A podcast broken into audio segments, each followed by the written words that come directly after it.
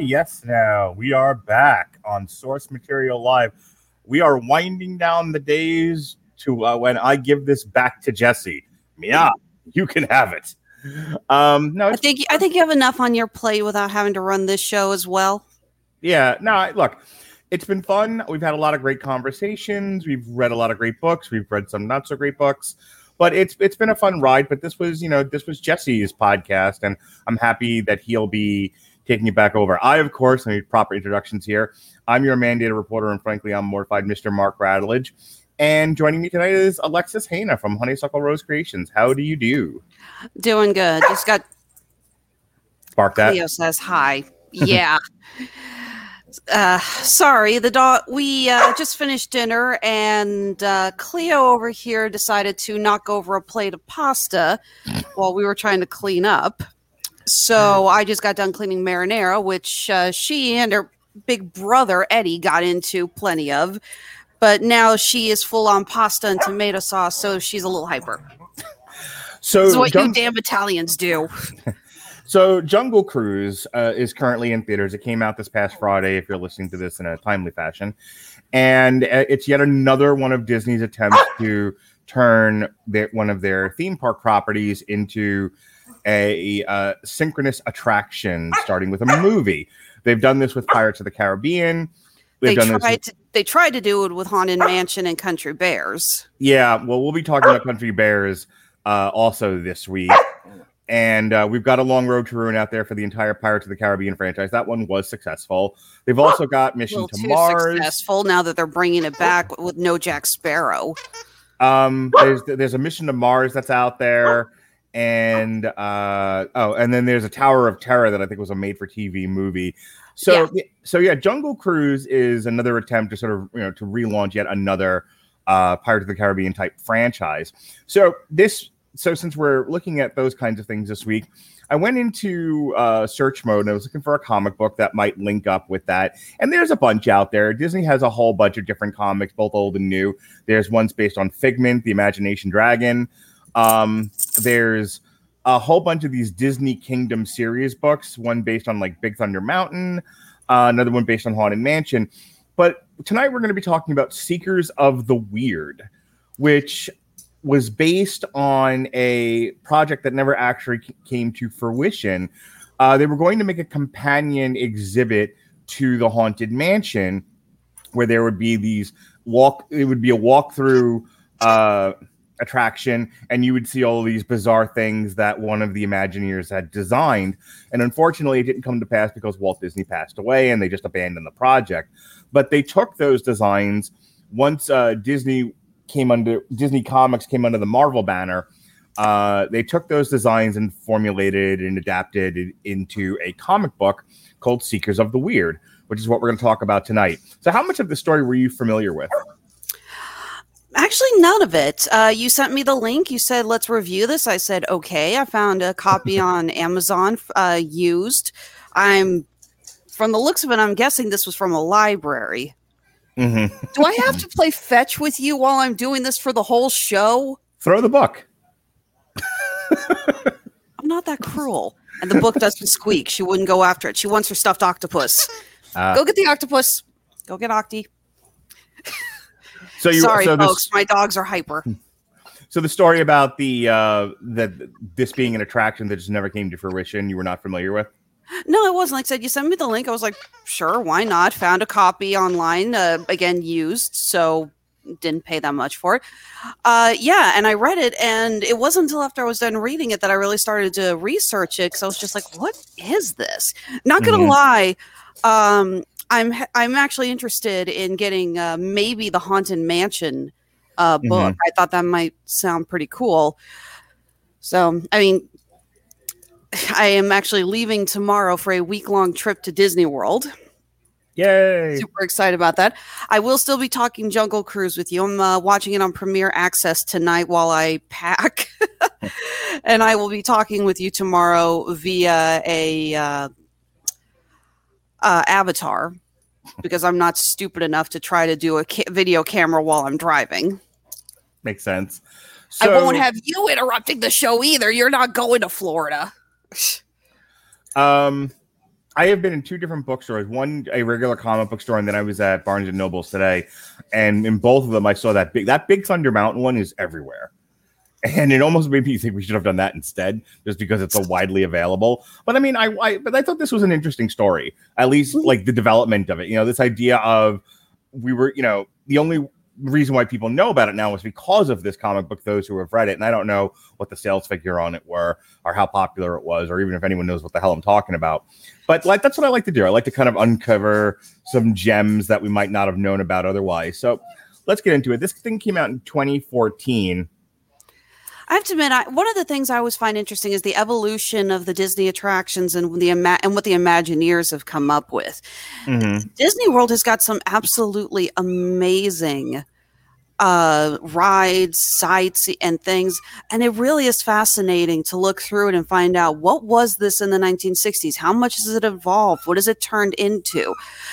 I hate to admit it, I'm actually a little disappointed that I can't go on the go see the Rainbow Caverns. That's the big that's Thunder Mountain now. But I Mhm. I saw pictures of it uh back in its heyday. I'm like that would have been kind of fun to see, but no, it's been changed. But again, that's one of the fun things about uh, the Disney parks is that they're always evolving, and you have these. I, I'm just gonna. I'm not gonna say, lie. I love the title Imagineers Mhm. always coming up with new ideas and really pushing the limits of what we can see in a theme park. you know they've they've gone and it's funny um it really i sympathize with disney because i'm i'm a guy that likes to do or at least i used to things are changing now but once upon a time when i thought it mattered i used to do like theme weeks and i'd want things to link up and i would just spend hours researching you know if this movie was coming out here what can i do over here that links up with it you know and just create four or five days worth of you know interrelated things. And that's what disney does now. Um, we talked about this a little bit with Star Wars. You know, they built a theme park area for Star Wars, and I think it's Hollywood Studios, and it was supposed to be so interactive that you know, you would have to have watched the movies, read the books, played the games to know what was happening in the theme park, that kind of thing. And you know, the, the cynical view of that is, well, yeah, that's how they get you to buy all their their crap. But Hey, think- there would be a bragging right to say that you actually assembled and purchased a lightsaber from Galaxy's Edge. Right. Um, but I like the idea of kind of an interactive universe that um, you know that's out there for you to to be a part of. The other thing I will I will tell you is like they they've been at this now for a while. and we, we talked a little bit about it before. Like Tomorrowland was another example. The movie sucked and they really whiffed on this, but it was another example of them trying to turn something from the theme park into a uh, into a property that could be uh, enjoyed through different mediums. So, like this Jungle Cruise movie, you know, it's a fairly successful movie. I'm sure it'll get sequels. But I mean, look at like Pirates of the Caribbean. That also got comic books. That got, I think, a video. That that at the very least got a Lego video game. You It know, it's everywhere. The movie was so successful they had to change the Pirates of the Caribbean ride. Right. They act Yep. now, you know, it now includes. I mean, not the whole uh women for sale thing. That's another Mhm. argue. That's another discussion for another day. He wants the redhead. But they had to include animatronics of Johnny Depp and Geoffrey Rush. Um, another one that I wanted to talk about is like you know Disney. Some would say doesn't have the greatest history in terms of uh, in terms of race relations. So like I'm beating around the bush. Brer Rabbit and the Tar Baby. Um, you know, obviously a movie that has not aged well, and but there's a whole ride that and, and so it, you brought this up before, and this is what I wanted to link to. Like my wife is one of those people, and we kind of talked about this with Lady and the Tramp when we reviewed that in ages past. She's one of these people that's like, if there was no malevolent intent, let's just leave history the way it is. Stop paving over it. Stop changing it. And I see her point of view, but I also kind of see Disney's point of view.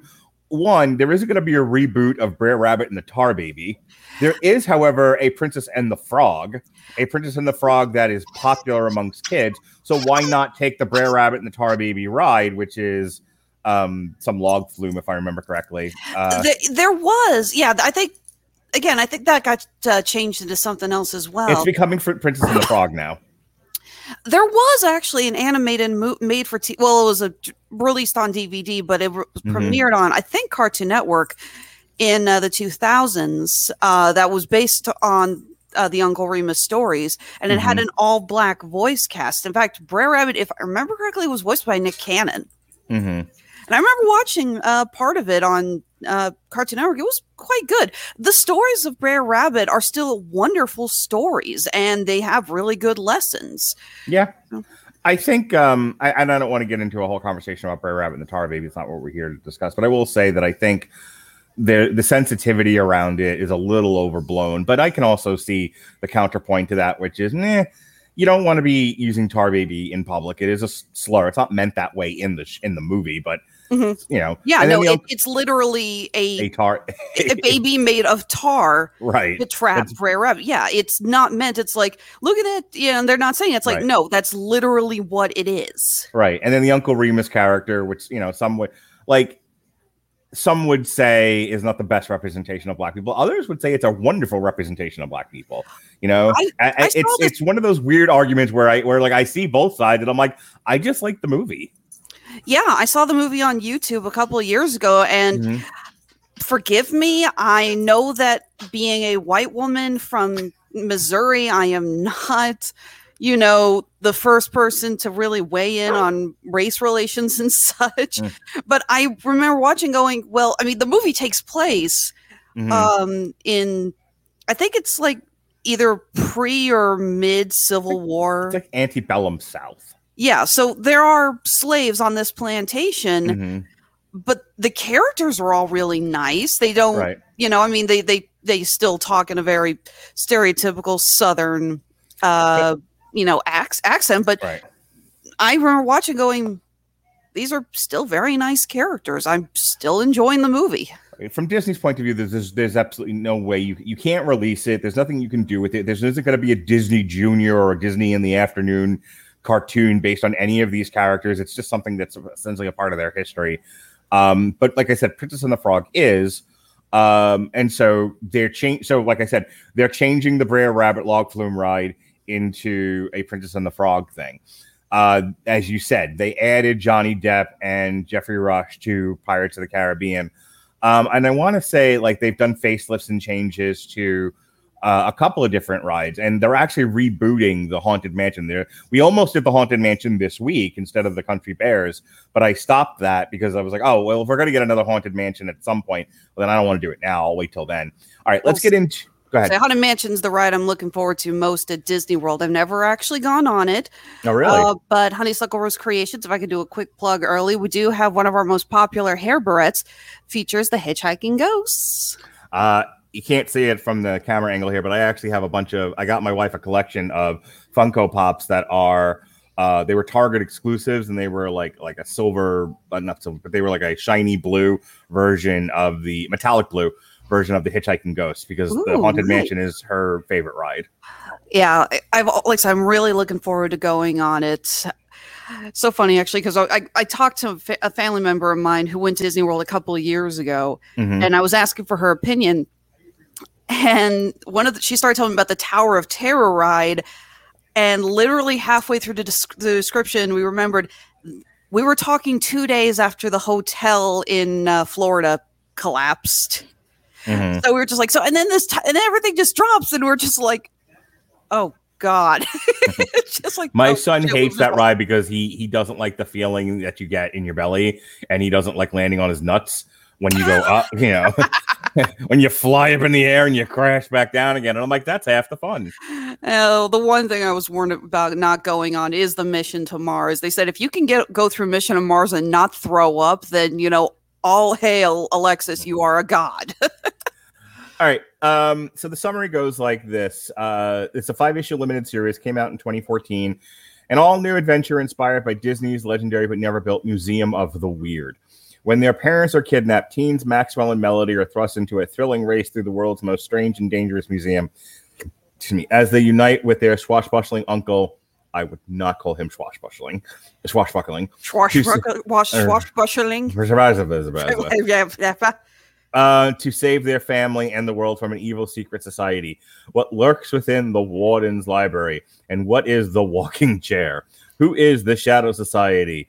When what do they want with the coffin clock?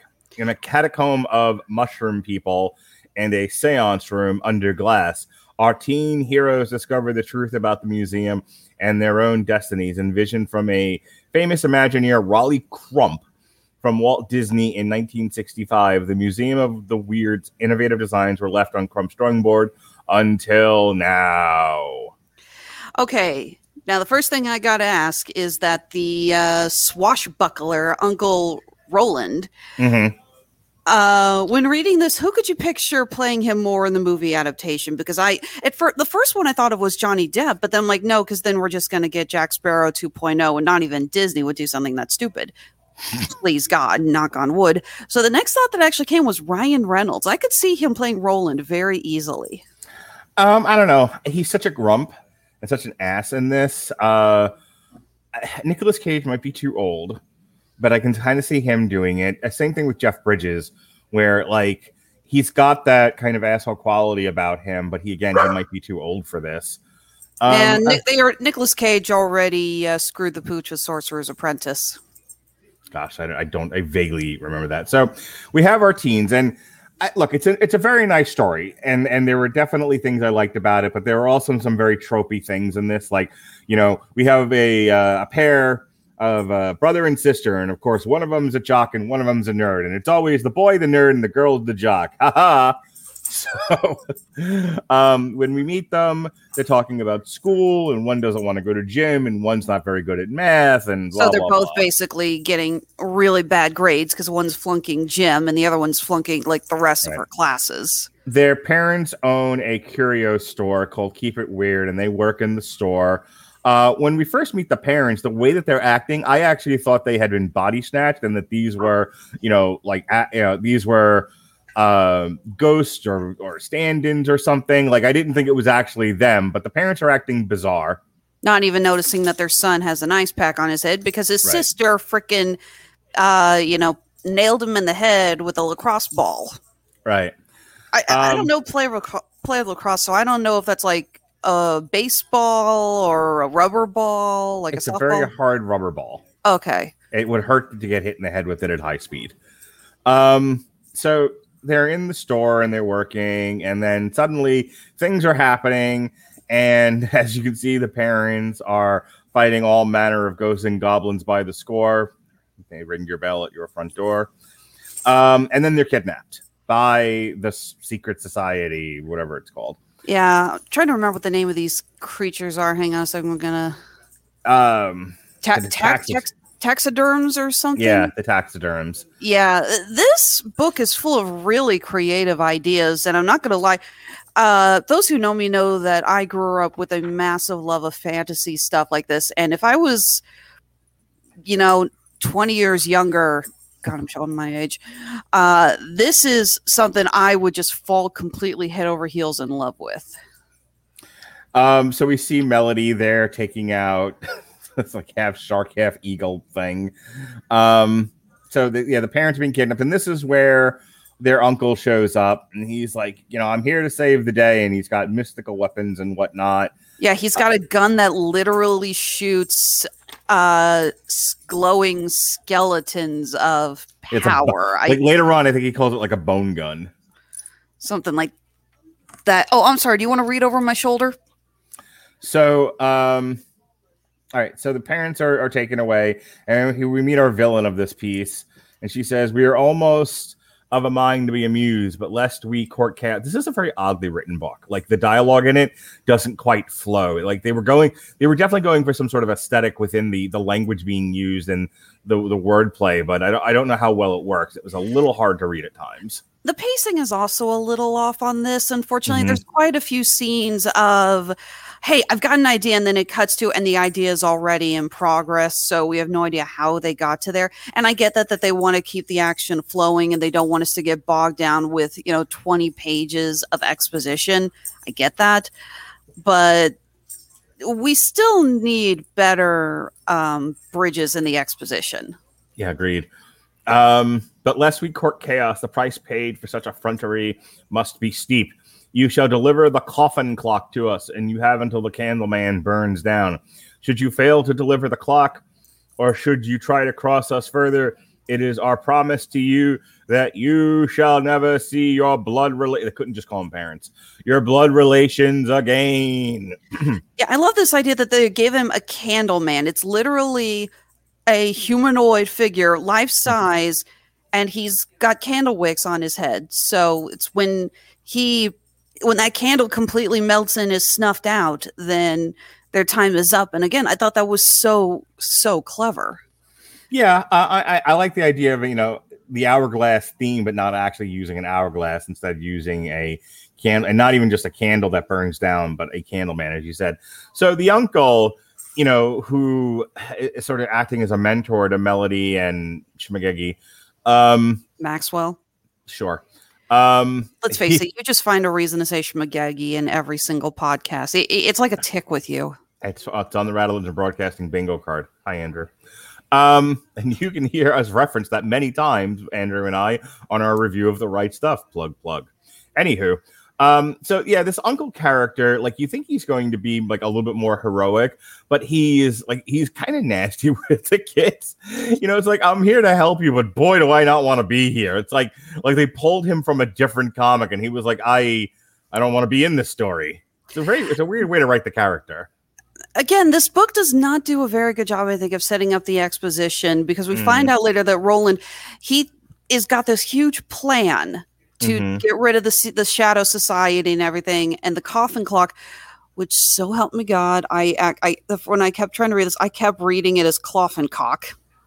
All So- right. it's just like so there's that um but and now but he real didn't realize that it can only be accessed by the kids so it's like great. So now this whole plan that i got's like now i gotta rope the kids into this. Right. but then you also got this bit where he asks about the keys and the kids are supposed to be carrying these two keys that will unlock the clock and they're just both like oh yeah we've got these keys. We found them on our 16th birthdays. And it's like again there would be like an earlier if this was a a movie or something there would be an earlier scene of the kids getting the keys for their birthdays because we know they're in high school but we don't even know how old they are which one of them is older or younger if they're Right. twins or what and the way that they're drawn, they could pass for in their twenties. I mean, like they Oh, don't yeah. look like children. Um, I think it's fine artwork and all, but like, yeah, they they don't look like teenagers. Anyway, they use the keys, they get in there, and now they are in the Museum of the Weird, which will eventually be spelled W Y R W Y R D. Um, and he's like, he's he's at the point where he still has his legs, so he's going to do the mission himself, and he just wants the kids to be safe. So he's like, you know, snacks in the fridge, beds are over there, stay the hell out of the way. And then he's going to leave, and and what we're going to find out is he actually went looking for like magic furniture that you need in order to do a conjuring of some kind. And, and he comes back, and you know, and Lieutenant Dan, you ain't got no legs. Um, so kind of up a, kind of a grisly scene there because you can Yeah. see they, i mean they continue to burn and you can see the the bone and Hmm. tissue and everything where they once were his legs look like two hams two green egg two green eggs and ham coming soon to a podcast near you, season two. Um, so yeah, so he's like, well, that worked poorly. Um, and so now the kids have to do this themselves. And so that takes us to issue number two. Uh, we get a summary of the first issue, and then um, you know, shot of here of the Candleman burning down. And so the kids like they're thrust into now. th- This is an interesting setup. they're thrust into the situation where they have to go collect, uh, go on fetch quest and collect artifacts in order to do this conjuring. But they don't know how the museum works. They don't really know what they're looking for, how to manipulate things. And oh yeah, they're being pursued by various monsters. So it's actually like a really good setup for an adventure story. The execution's a little on the lacking side, but I Yeah. at least, but I think like in the hands of a really good writer, this would make for an excellent either video game or feature length movie. Yeah, I mean, you get the scene where she opens the door, and it turns out that their house is now just a void, and he has a grapnel spider that latches onto her leg and pulls her in. And again, that is crazy creative, and I Mhm. loved it.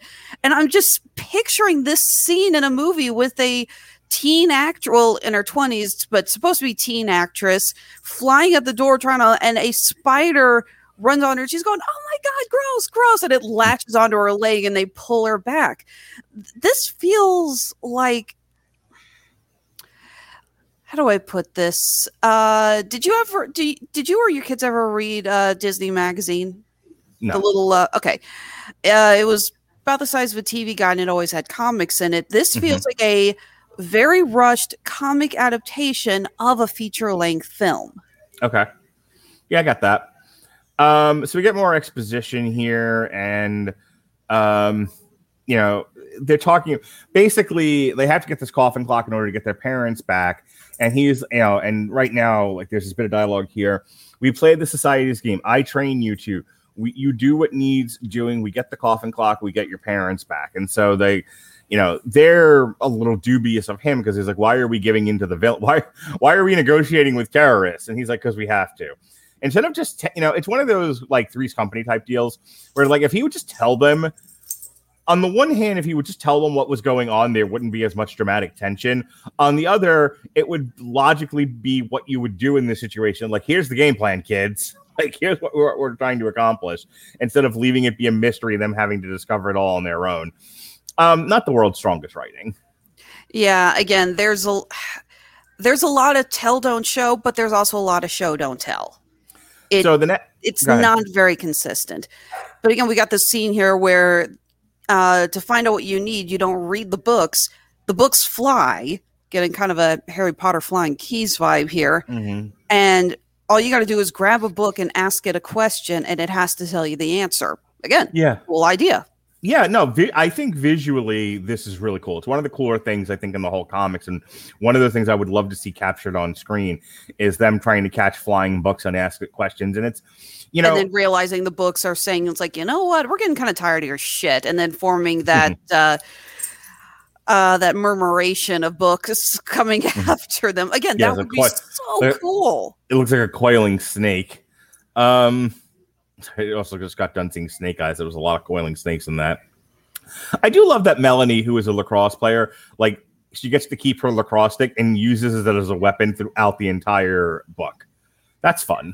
i like that too. Lacrosse isn't a sport you get to see used up in pop culture very often so i like that she gets to use that. I think if this had been written in the 90s it would have been a softball bat. Yeah, either way, a lacrosse stick, um, as I as, as I know from high school, makes makes for a wonderful weapon. All right, so i don't Like I want to know. No, um, so there's a collection of different furniture pieces they need to get, and one of them is this uh, this chair, and the chair can move, and the chair will answer you if you talk to it and give it orders. So that's the first thing, and I and I like this exchange here because they're like trying to drag the chair out of the room, and they have a communication device to talk to the uncle who's back in the um, you know back at the beginning of the quest here, and he's like, just tell the couch to run, and they're like, oh, we can do that.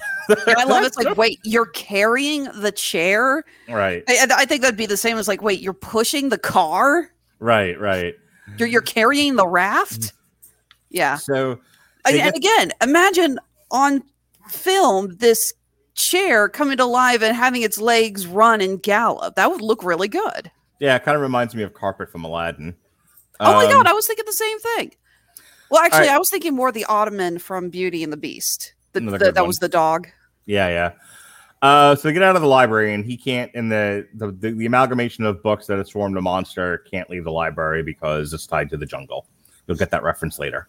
Um, so uh, they move on, and now they're in the hallway, and there's these mummies, and they're like, "Oh crap!"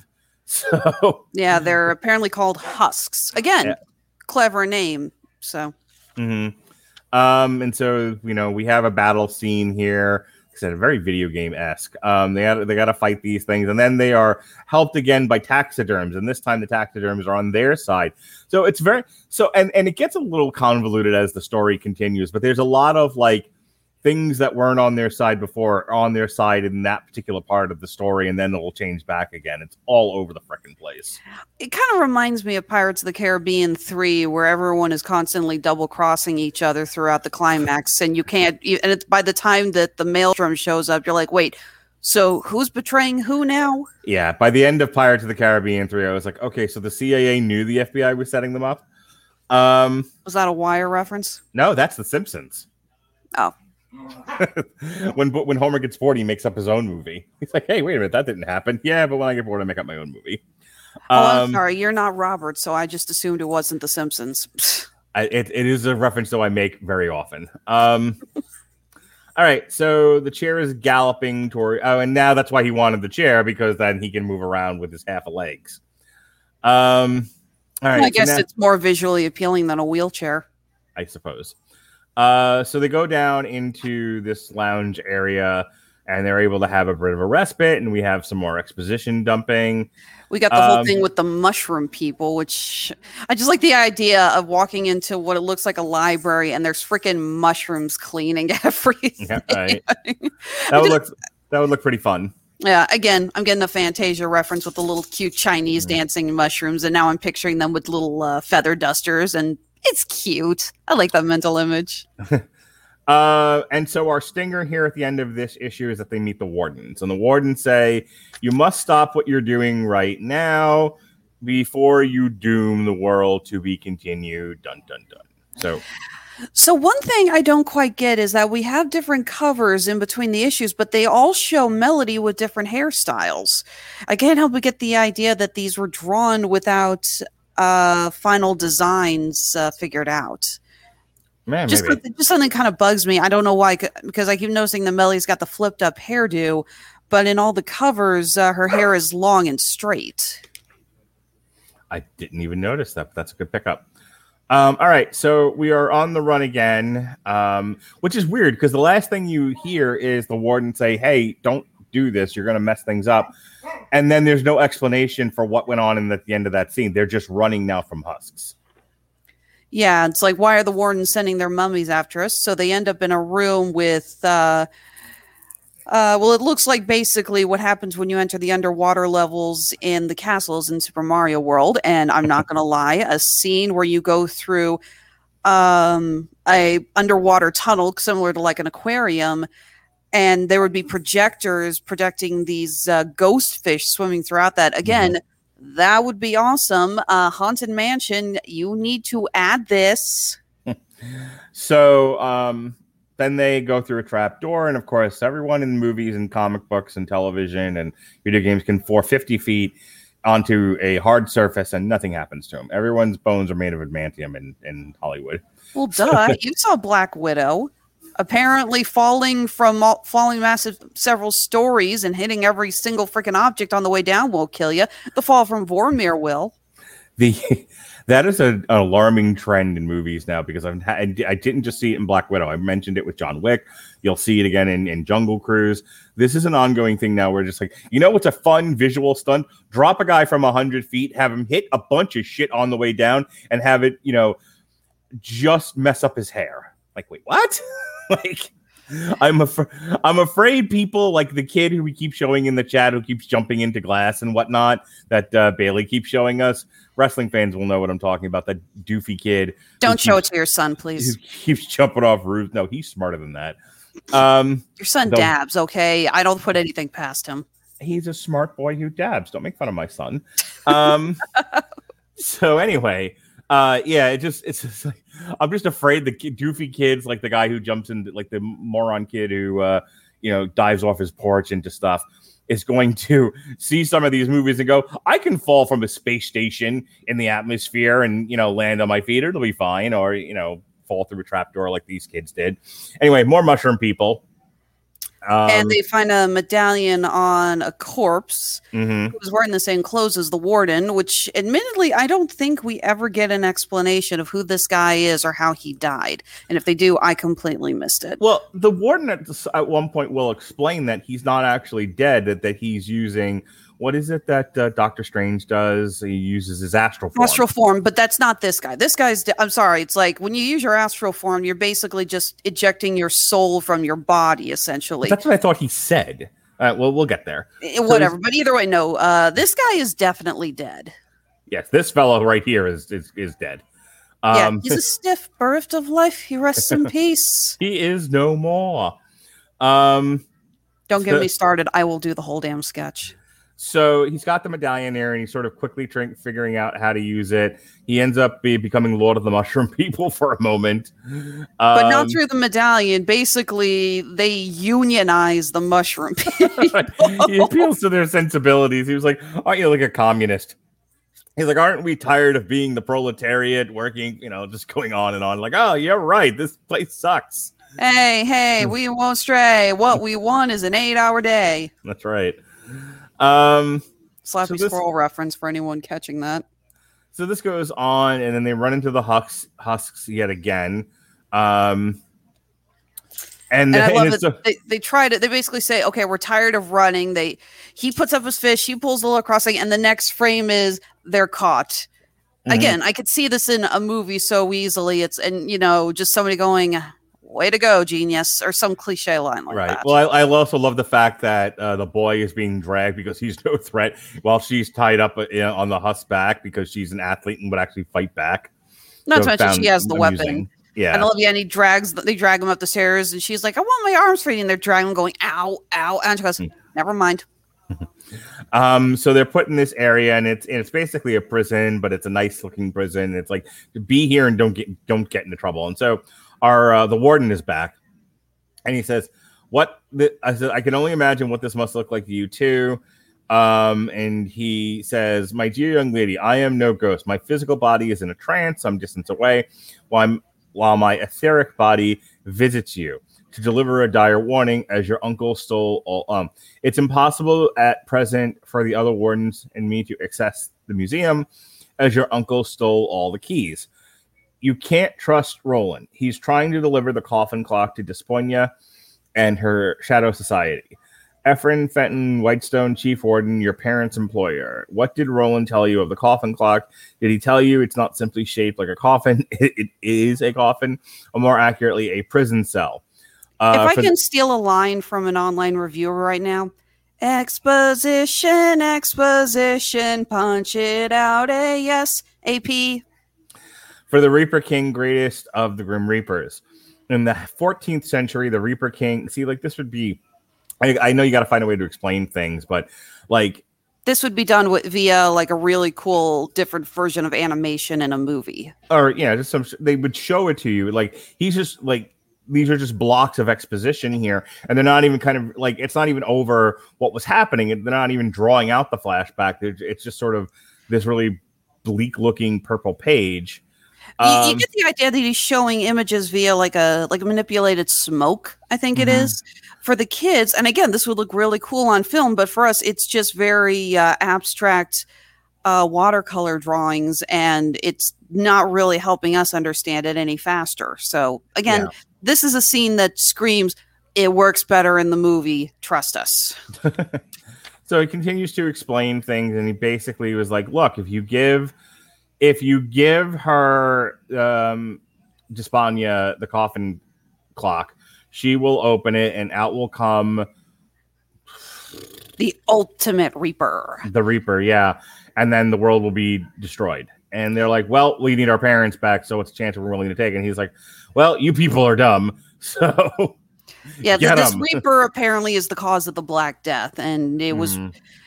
Which I have to admit kind of was a little bit interesting because one of the uh, things about the Black Death is that nobody really knows what stopped it. You know, Mhm. there's a lot of theories, but there's never been any concrete evidence as to why people stopped keeling over from the plague. Mhm. You know, we're we're not quite there yet with our pandemic, but um you know, I kind of like this idea of incorporating that, saying, well, maybe the reason it stopped again, just from this book, is that because uh, these kids' ancestor uh, trapped the demon that the the reaper that was causing it in this clock. Mhm. So So uh kid uses the medallion again. Um so we're fighting and fighting and fighting and we're running and running and running. and um we get back to the uncle and uh, they're like, "Hey, why didn't you tell us what this was all about?" And uh, then he was just like, "Yeah, you didn't need to know." Um and then he was like, "Oh, you know, I'm actually working I, I, I'm I need the coffin clock to get your parents back, but I'm not really going to give it to them. I have a plan. You need to trust me. Yada blah blah blah. And he again, was we like, get it basically turns into the whole thing from Guardians of the Galaxy, where it's like, you know, you have to give up the soul st- or the power stone. No, I have a plan. Really, Mhm. I'm not going to tell you what it is, but I have a plan. Twelve percent of a plan. So um, the last thing we see here, he's like, "All right, let's work together. Let let's put all of our cards on the table here. Let me get you some magical weapons." And so there's this really cool scene here, uh, where they're in the magical armory. I And was is- so hoping that this was going to be a treasure trove of Easter eggs, but I don't recognize a damn thing on this page. That takes us to issue number four, which I can't show you because they didn't upload the pictures in this book. So quick, take us through it, Alexis. How's this? Perfect.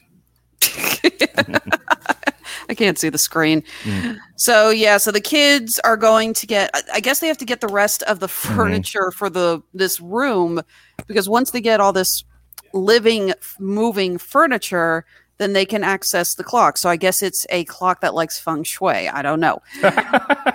um, and we get bits with the kids using their weapons, but again, they're kind of out of nowhere. And I real and it, it- I swear to God, you can make a drinking game out of this. This is a scene that would work better in a movie. Mhm. You get the scene where um, it looks like Melody has these uh, grenades, but they're Fabergé eggs, and she Mhm. you, grabs them and uses her polo stick, and she hits the taxiderma with them, and I guess they burst into flames. I Sure. think. And It's like pitch uh, meeting. That's a thing that can happen. until you know kids start going through their parents' Fabergé egg collection, going, "Look, mom, watch what I can do!" Shatter. Why didn't that, it blow up? well, that would involve a lot of child protective services, but let's not dwell on that right now. Okay, and Maxwell has a shifting uh ring which Mm-hmm. he basically presses into it and it can turn into a variety of things, but all we see him use it is it turns into a sword. Mhm. Again, really cool idea. And yeah, you get the scene of them coming out of this um tool shed trying to fight off man eating plants, which we don't get to see. Again, that would have been cool. Mhm. Um again, Hey, this book I'm sorry, well, go ahead. Yeah, well, um, I just because we're we're running toward we're actually in the uh, fourth issue here, so I want to get this in before it's uh, too late. I just want to remind everyone of our, one of our great great sponsors, which is Grammarly. Grammarly's AI powered products help people communicate more effectively. Grammarly helps you write mistake free on Gmail, Facebook, Twitter, LinkedIn, and nearly anywhere else you write on the web. Grammarly corrects hundreds of grammar, punctuation, and spelling mistakes while also catching contextual errors, improving your vocabulary, and suggesting style improvements. You download Grammarly today. Go to getgrammarly.com slash W2M network. Again, it's getgrammarly.com slash W2M network to download Grammarly for free. Please continue. Unfortunately, Grammarly does not help with pacing, which is what they really needed help with with this book. so yeah, it cuts. It's like we found the last piece of the living room, and it's a sofa, and they're using their weapons against these man-eating plants. And you actually have Maxwell screaming, "Follow us, sofa, to freedom!" and then they find Roland's gun with it shoots like the skeleton things. I, again, it's like it shoots like bones that are haunted, but I don't know what these bones are doing. Okay, I don't think it's throwing skeletons at them. And they find a taming potion, which they spray on the man-eating plants. So instead of eating them, it licks their face like uh, like a Labrador Mm-hmm. and then they bring everything back to the room and they give Roland his guns and he calls them the St. Louis Specials. Yes. All right. Is that the end of issue four? No. So then they start assembling uh, the furniture in the rooms. Like once assembled properly, the living room intunes the conjuration. to summon the coffin clock out of the crawlway, the space between. John Hurd and his grave just twitched. So, okay, so they do that. And he says they need to uh, have a sacrifice of pain, but he says it doesn't have to be that much pain. So the kids literally just like thud their hands against the table, just going, ow. and that works. And the uh, coffin clock appears, which I will pull up a picture here. Oh, there it is. Yeah, cool design. Yep. But at that moment, um, the uh, uh, the candle man finally uh, snuffs out, and we get the Shadow Society showing up. This is kind of hard to hold up without getting a weird glare on the screen look, and moving in opposite directions there. It's fine. So there's that. I feel like a, a teacher doing story time. It's like, look at this, kids. I, sw- I switched the angle of the uh, of the camera now so that uh, when That'll you hold it help, up, it'll be a little bit bigger. So yeah, she uh, says okay. So Dis- Disponia, Dis- Dispoina. I'm not sure how you pronounce her name. Uh, she and the Shadow Society sh- uh, show up, and she says that Roland uh, got her access, and that Roland has been planning to betray them the whole time and sell them the coffin clock for a big thing of treasure. They bring out um, the kids' parents who are still t- uh, being held by the taxiderma Mm-hmm. and we get it again a ton of exposition about how uh, basically they only captured the parents because they realized that the kids are the only ones who can open this clock Mm-hmm. because their ancestor uh, is the one who locked up the reaper and uh, there's some kind of spell prophecy i don't know that says that only the youngest of his bloodline can open it so Mhm. even though roland got them the coffin they knew that they would need to hold the parents hostage otherwise the kids wouldn't cooperate Gotcha. So you got that, and they're all like, Roland, you betrayed us. How could you? And he gets three million pieces of silver. And then it turns out it's a um, triple cross, as it were, because uh, Roland called in the cavalry, aka the wardens, and the plan was to use the coffin clock to lure the Shadow Society into the museum where the wardens could finally kill them. So the coffin clock was essentially the bait. Mm-hmm. This book is again, I'm getting crazy Pirates of the Caribbean three. Yeah, Yeah, flashback. I'm not gonna here. say. I'm not gonna lie. This is where the book lost me. Yeah. And the wardens are really pissed off at Roland because he's betrayed them and he's like it's like you stole our keys to the museum, you teleport then you teleport them back to us, allowing us to arrive just in time to catch Despo- just Despoina, paying you for betraying us.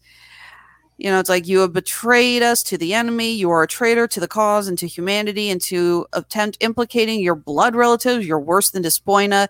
You know the punishment for traitors, but You've betrayed Sheba. Hanum Shavai. and there's a this weird thing where Roland, instead of saying, you know, shit or fuck or something, he goes, Mhm. excretions. Yeah. Again, the book is written kind of like weird at times.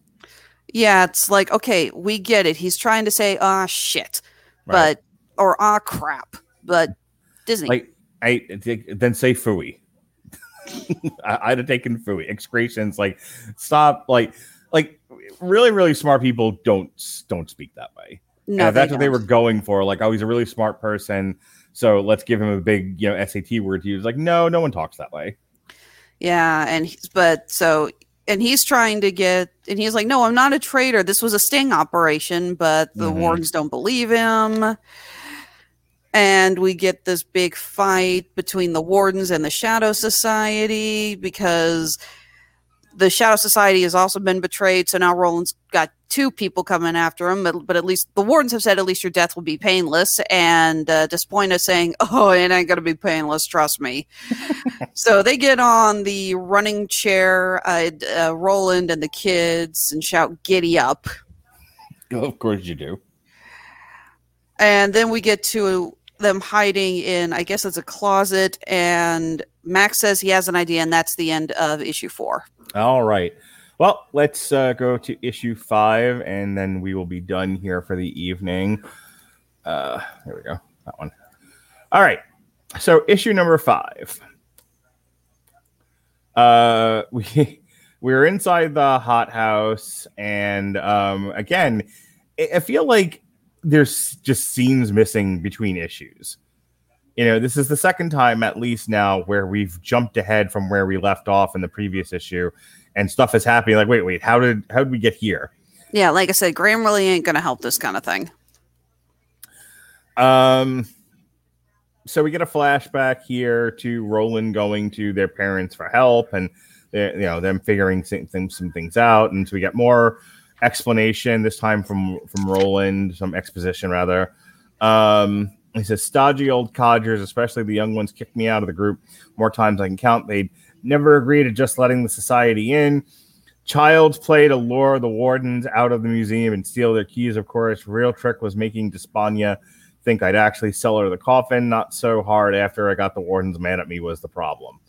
Yeah, his speech pattern in this is just bizarre. Um, the kids have just about had it, as you can see. it's just like enough already. Jesus Christ. Um, and so we get this crazy battle at the end between the taxiderms and the husks and whatnot. Um, it's Maxwell says, "Get over here now and join the winning team." Um, and so it's a you know we see Roland on a on a undead unicorn plant horse. I don't know, but maybe the unicorn part there is why I picture Ryan Reynolds doing this. Maybe You can only see so much Deadpool fan art before that shit starts getting lodged in your brain. And yeah, he is taken. I guess they were um, arms that were holding. Ca- Cleo, don't slobber on my book. Are you kidding me? You're adorable, but don't do that. I like Um, how he was like, "All right, feet, punch him." His feet turn into fists. Yeah, apparently these were. I guess it's something similar to what you see in a haunted house, where you have disembodied arms holding uh, torches know, Mhm. on walls. And I know in some haunted houses they actually have the hands move. So I guess that's what these were supposed to be because we see it in, a, in the previous page that he we saw one holding a torch. So Mhm. yeah, I guess he just took two of those off the wall and is using them as his legs. And yeah, I guess they're sentient enough to know that, but it is so weird looking. it was pretty amusing.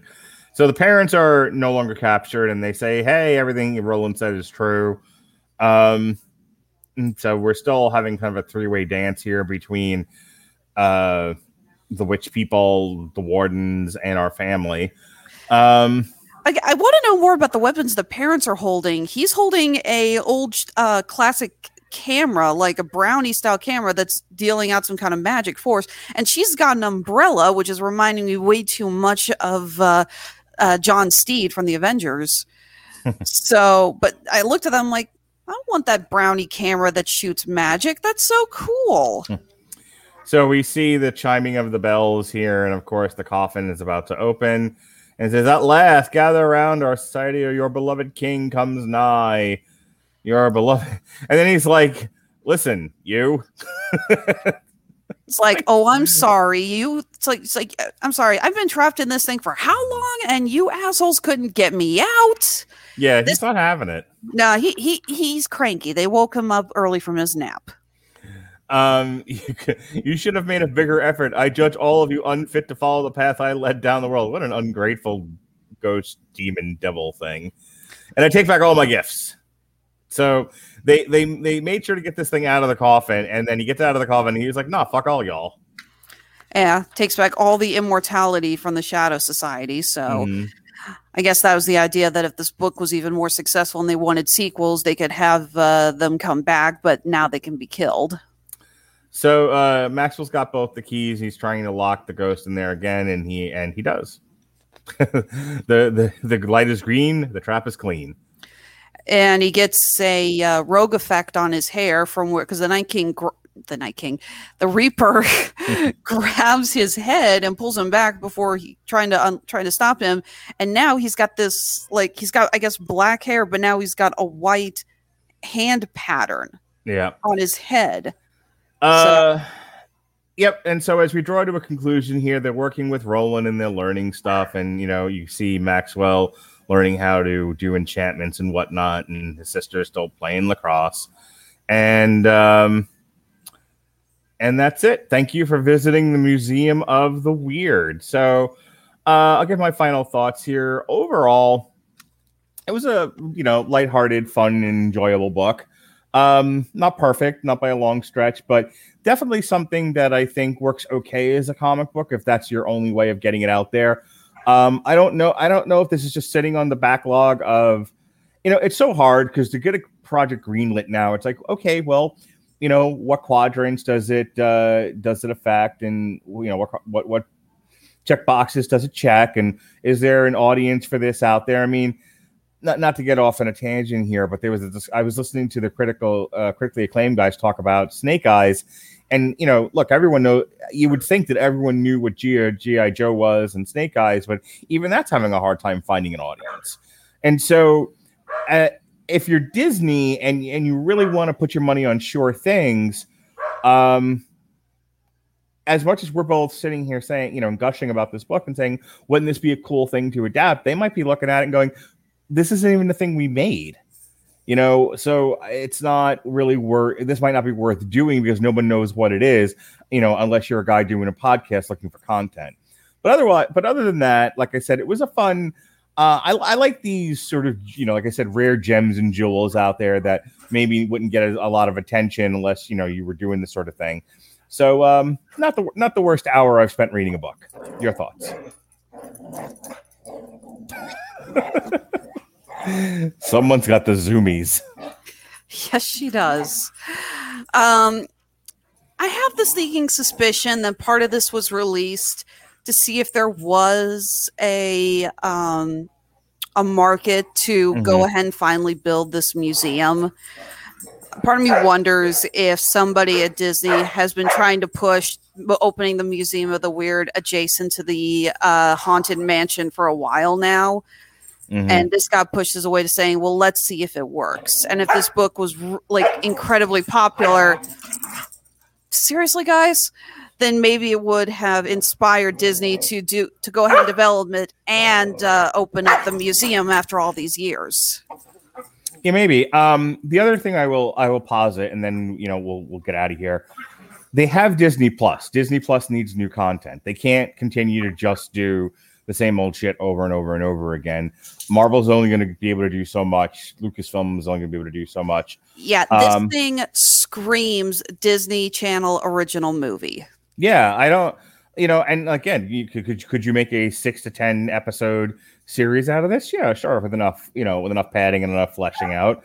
So why not do a another Disney Plus show or a Disney or a Disney Plus original movie? You know, that's the thing with all these streaming services is they need exclusive stuff you're not going to find anywhere else. Um, and so I think something like a Lady in the Tramp size budget uh, and that level of quality, and you're throwing it up on Disney Plus. I mean, you know, why not? Why, why? Look, if you can do what was it, Ulysses and Sam, or something like that? Something the- like that. Yeah. Yeah, the what the, the the book they made into a, a movie with a squirrel superhero. I don't see why they can't do this. I think this would be more interesting than the uh, Secret Society, Secret Benedict Society, or whatever the hell it Yeah. was. Um, I told my daughter about that. Even my daughter was, was like, "Yeah, great," and hasn't watched it. Like they're they're they're trying, man. They're throwing shit at the wall, but not all of it's sticking. Well, it's getting kind of annoying how many of their shows or movies now. It's like we get it. You're trying to make your own version of the X Men. Give it up. All right, Uh, or, uh, it's either X Men or My Hero Academia or something. my daughter loves My Hero Academia. And Oh, speaking I of figured. Um, all right, before we go, I just want to remind everybody that uh, yet another one of our sponsors is Amazon Music. We're giving away a free 30 days of AmazonMusic.com by clicking the link. Get AmazonMusic.com slash W2M network. That's get Amazon Music slash W2M network. Give you if you sign up for it, you get a free 30 days to stream unlimitedly. And then if you uh, at the end of that 30 days you want to keep it, you pay the monthly fee. If not, you cancel it. No fuss, no muss, no contracts, no pains in the ass, no nothing. It's a great service. I love Amazon. Use it all the time. with that said, the only plug I'm going to tell you about is uh, we're like I said at the top of the show. We're doing this because Jungle Cruise is in theaters now, which we'll be reviewing tomorrow. It'll be myself, Alexis Hejna, and Robert Winfrey, uh, whose early take on Jungle Cruise was "It's a movie." And that is the kind of analysis you can expect here on the Rattlevision Broadcasting Network. We tell you things that are. Anyway, um, other than that, we are on wherever it is you found this. We are on every streaming, uh, we are on every podcast catcher imaginable and YouTube. Uh, the link to our link tree where you can find us in various spaces will be in the description. So if you're listening to us in a place and you're like, but that's not where I want to listen to you, click the link and you'll find where you do want to listen to us. Click subscribe, and you'll get all the new shows. The Rattlevision Broadcasting Network drops a show every single day, sometimes more than one. We might do a movie and some wrestling. We might do a comic and some wrestling. We might do, you know, my son screaming into a microphone while he, while he watches a movie and some wrestling. So do a lot of wrestling is what I'm trying to tell you. Uh, so go ahead and click subscribe, and you'll get all the new shows in your podcatcher as they come out. So uh, never go a day without listening to my sultry voice. Speaking of sultry voices, Alexis Hejna, I hear you're you're selling your wares at a con.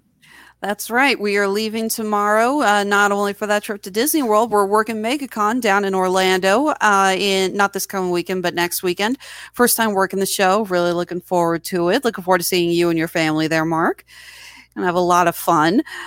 Um, afterwards, the week after that, we're back in Kansas City for Planet Comic Con. It's our home show. This is our ninth year there. So happy that it's back open. Always have a lot of fun with that. And then I'm gonna need some strength for this. Heading out to Oh. Colorado Springs the weekend after that. To say on the road again. So you used to have help. Do you not have help anymore? Is it just you, run, you know, packing boxes and driving crisscross? My help kind of went cuckoo for Cocoa Puffs. I was not going to get into that. The question was, do you have help? No, I don't have help. Gotcha. Uh, so no, I am working solo on these three shows in a row, and then I will be putting myself in a coma, and then I will be coming out to work Cincinnati Comic Expo. Um, of Well, course, you have a you have a long week of shows headed uh, coming up. You have um, Vote Loki, Free Guy, Loki. If you're doing that with us still, um, since you also did it. Of course I'm doing the- Loki. Uh, well, I wasn't sure since you'd already talked about it with Jeff and his crew. And then we have the long Halloween. So, yet another entire week dedicated to Alexis Hejna podcast. Can you believe it? The 16th through the 19th. Ain't we got Yeah. fun? That'll be the week between uh, Orlando and between MegaCon and Planet Comic Con. So I will be doing the show with you, but I may actually once again be the avatar if it comes down to I can talk, but you're going to have to put up with me working while I talk. While you're making jewelry. And there's the guy whipping you in the back. I'm my own whip. just, just flagellating yourself. Just, ah, I gotta make jewelry. What the hell? ah, more charm bracelets. Ah, more chokers. Ah, more earrings. Whatever get. Hey, look, I'm like Vince McMahon. Whatever gets the match in the ring. this is why I'm actually cutting down on the cons for 2022 because I've realized now that we're selling. Oh, yes. And we're also selling at two local shops now level one game shop in uh, the River Market, Kansas City area, and Mind Games and Magic in Lee Summit. And they also want me to come in in a few weeks to uh, restock their stores. So good luck to me having any stock by the time I get to Colorado Springs. But yeah, this is why I'm cutting back on the cons because now between the three of them, I've realized I can only make so much so quickly before I start acting like Cleo does and going absolutely nuts. For the record, folks, I'm sorry that you had to deal with the uh, reenactment of Money in the Bank going on behind me. All right. Um, that's it. That's our show. Uh, Alexis Hejna, like I said, will be back to do Vote Loki. And um, I think that's the last comic you're doing with me. I know Jesse and oh yeah, one last thing I was going to ask you before we go. Have you guys figured out when you're recording your next trip up trivia for uh, toys? We talked about it, and I cannot remember it off the top of my head because I think we're going to be recording particularly late into the month because of how crazy busy I am. Yeah, that's what Jesse told me. Yeah, sorry, Jesse. I swear I didn't plan on this happening. Uh, no, th- this is what happens after the pandemic: is that all these conventions were supposed to be spread out throughout the year. Originally, uh, MegaCon and Planet Comic Con were supposed to be in April of 2020. and uh, Colorado Springs was, I want to say, supposed to be in July of 2020. But now that everyone's getting the vaccine and safe precautions are back up for now, knock on wood. No one knocked. Calm down. Dogs just kind of sat up. Was like, "What was that noise?" yeah, exactly. Uh, so you have a lot of shows that are saying, "Okay, let's try to get something in before the end of 2021." So you have all these shows piling on one Yeah, after the other. all the cons right now, right this very second. Yeah, I've got a girlfriend who makes corsets who literally this weekend she is starting a seven week tour. Oof. She has a show every weekend for seven weeks. It's like, I'm not going to complain about three shows in a week. Okay. This girl's got way more stamina than I do. All right. Well, speaking of way more stamina, that's it. That's our review of Disney Kingdom Seekers of the Weird. We'll be back again uh, tomorrow for Jungle Cruise and Snake Eyes and more uh, Disney related content as the week rolls on. Until then, be well. Whoops. Be well, be safe, and behave.